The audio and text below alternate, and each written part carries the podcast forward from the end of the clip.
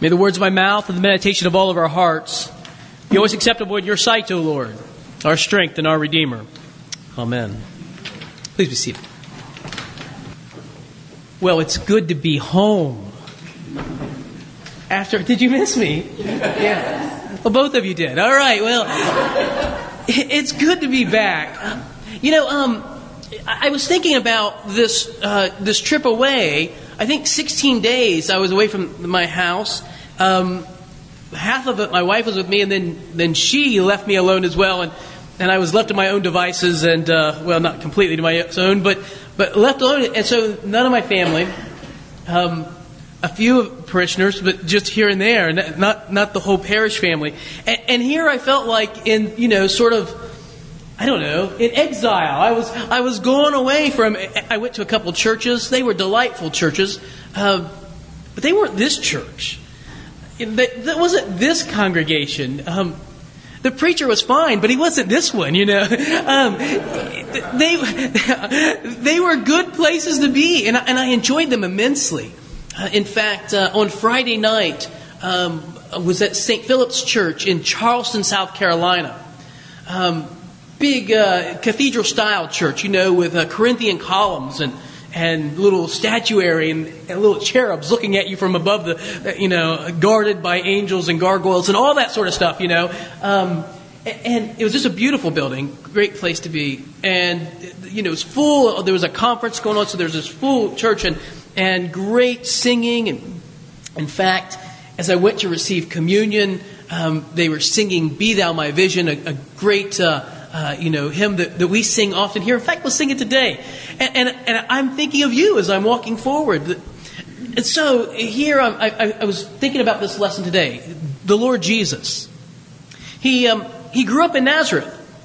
He has just recently left baptism. And then you know the story 40 days in the wilderness, fasting, eating nothing. And I thought how that contrasted with my own uh, little 16 day junket away because mine was nothing like fasting, eating nothing, you know. Um, it was quite the opposite, in fact. Uh, I was with all the uh, people from our church on almost every night, and um, and it was more like Isaiah 25, you know, on this mountain there'll be this rich feast of well aged meats and, and well aged wines. I thought, yeah, this is where it is, but, but that wasn't Jesus' experience, not at all. His experience was quite different to be away from home. It was an experience of fasting and temptation. And then, only then, after this period of being away, you notice his fame is beginning to spread. At the beginning of the lesson, people were beginning to talk about him. And then he goes to Nazareth, where he had been brought up. He goes back home. Imagine how it must have been for him to go back to his home synagogue, like a church, a gathering place where people worship. And, here he is. He's been welcomed to be the preacher of the day. He stands up to read the scroll, and then he sits down. Now, listen, in, in, in his world, when a, when a, a, a rabbi was, would preach, they wouldn't preach standing up as I'm doing now. They would sit down. They would sit down in a chair in the center of the synagogue, and it was a chair of authority. And so he was speaking from the chair. Even today, the word cathedral um, comes from the Greek word for chair. Um, when the Pope speaks ex cathedra, it's out of the chair. He speaks from the chair. That's the word to speak from the seat is, is a place of authority. And so when Jesus sits down to speak, he is speaking from this place of authority. And he begins to, to, uh, to preach from this lesson, this lesson that he read that comes from Isaiah. Let me reread to you just this passage from Luke's gospel. When Jesus reads the scroll, when the scroll was handed to him, he reads from Isaiah 61 The Spirit of the Lord is upon me because he has anointed me to proclaim good news to the poor. He has sent me to proclaim liberty to the captives and recovery of sight to the blind to set at liberty those who are oppressed, and to proclaim the year of the Lord's favor. This only makes sense. What Jesus begins to tell them in the passage that goes on only makes sense if you understand Israel's history. If you understand the story of Israel. One of the difficulties that many people have in understanding the New Testament is they really don't understand the Old Testament. It's difficult to pick up a book and read it at the, at, you know, skip 75% of it, and then get to the last quarter of it and try to make sense. It's, it's like listening to a phone conversation where you only get part of it. Let me back up and then just remind you the broad brush strokes, broad brush strokes of Israel's story. Creation, you know, and fall, you know, this problem with humanity. And then God calls Abraham. Abraham has a son Isaac, who has a son Jacob, who has 12 sons, from which come the 12 tribes of Israel. They wind up down in Egypt. You remember Moses, let my people go, and they leave, uh, leave Egypt, go through the Red Sea, and then wander for 40 years in the desert. Eventually, eventually they come to the, to the precipice, the, the, the, the cusp of entering into the land. Now, the land is central to Israel's self identity. When God called Abraham, he says to him, If you go from your father and your mother to the land that I will show you, I will make you a great nation. Land is central to the promise to Abraham. It is the reason why this little piece of real estate in the Middle East is still to this day such a hotly contested piece of real estate. It's why people say, well, we can't give up land for peace because why? This land was given to us by God. This is the argument, right? This is the, the, the essence of, of what's going on in the Middle East even to this day. The land was central to Israel's identity. Living in the land meant you were living in the fullness of the promise of God. And so here they are on the edge of the land, getting ready to cross the Jordan River into Israel, what is uh, the land of Canaan at the time, we now call the land of Israel. They were getting ready to enter into that land, and as they were, just the very last minute, just before they crossed over, I want to read to you what Moses says to Israel. He says this is from God. This is Deuteronomy chapter 28. Moses, speaking for the Lord, says this If you faithfully obey the voice of the Lord, your God, being careful to do all his commandments that I command you today, the Lord your God will set you high above all the nations of the earth.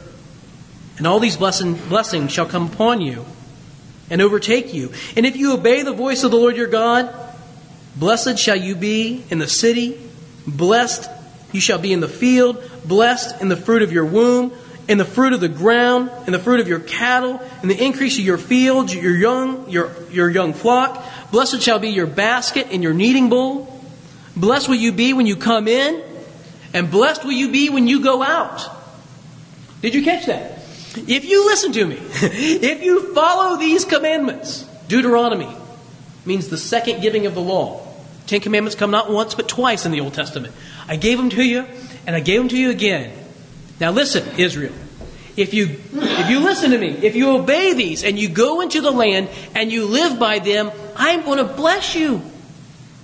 I'm going to lift you high up above all other nations of the earth. You'll be blessed when you go in, blessed when you go out. Blessed in the city, blessed in the country.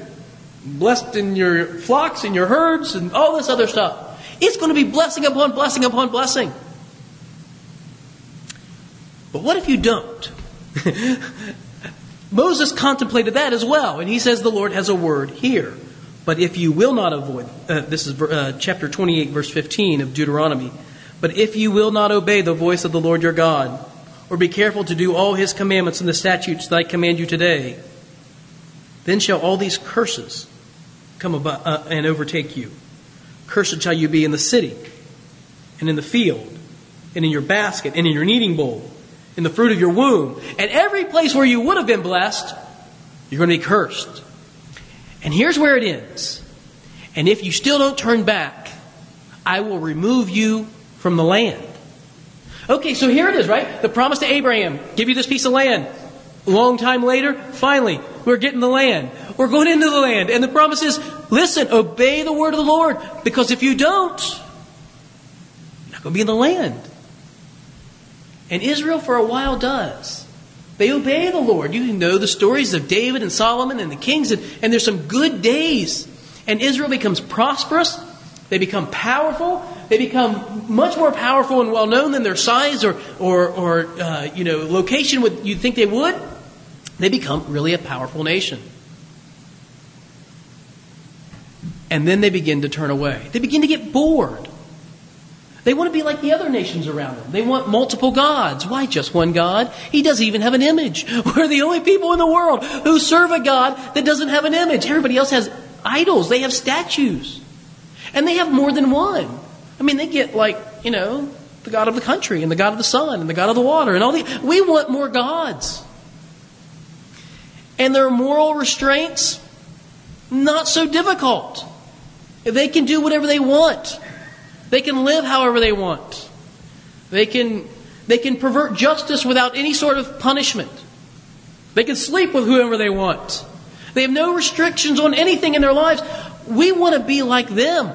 And that's exactly what Israel does. They begin to live like the nations around them. And then the prophets come. I've taken you through three quarters of the Old Testament already. And then come the prophets. And the prophets say, Israel, turn back.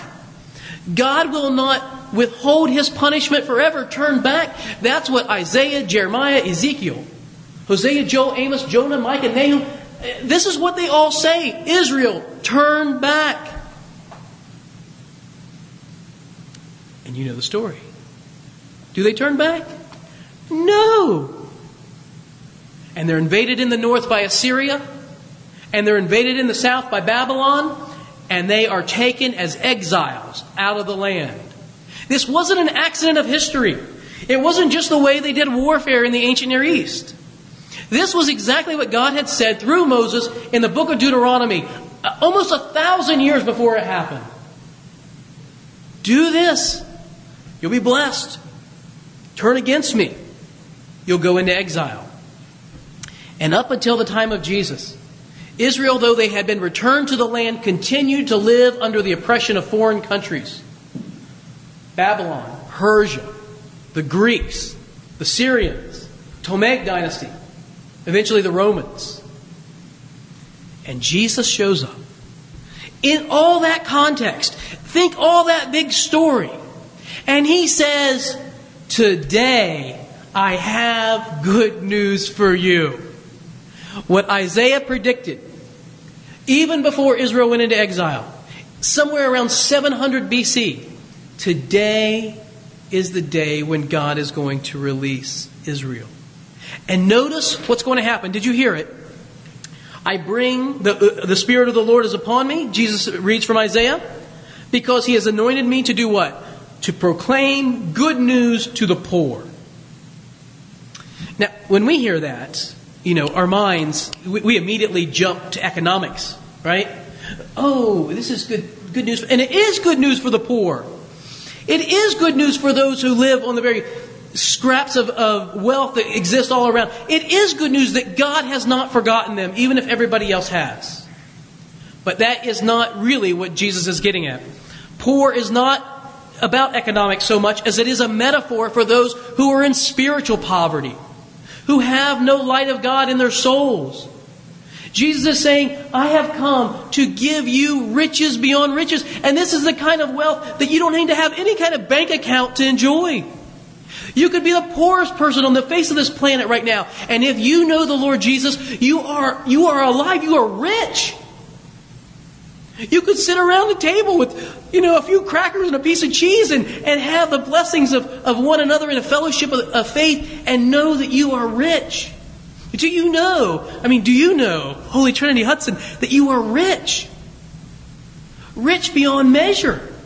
That you have a wealth and an abundance of resources that have nothing to do with paper dollars. Isn't it funny that we think something's really valuable, it's made out of paper? You couldn't do anything with that.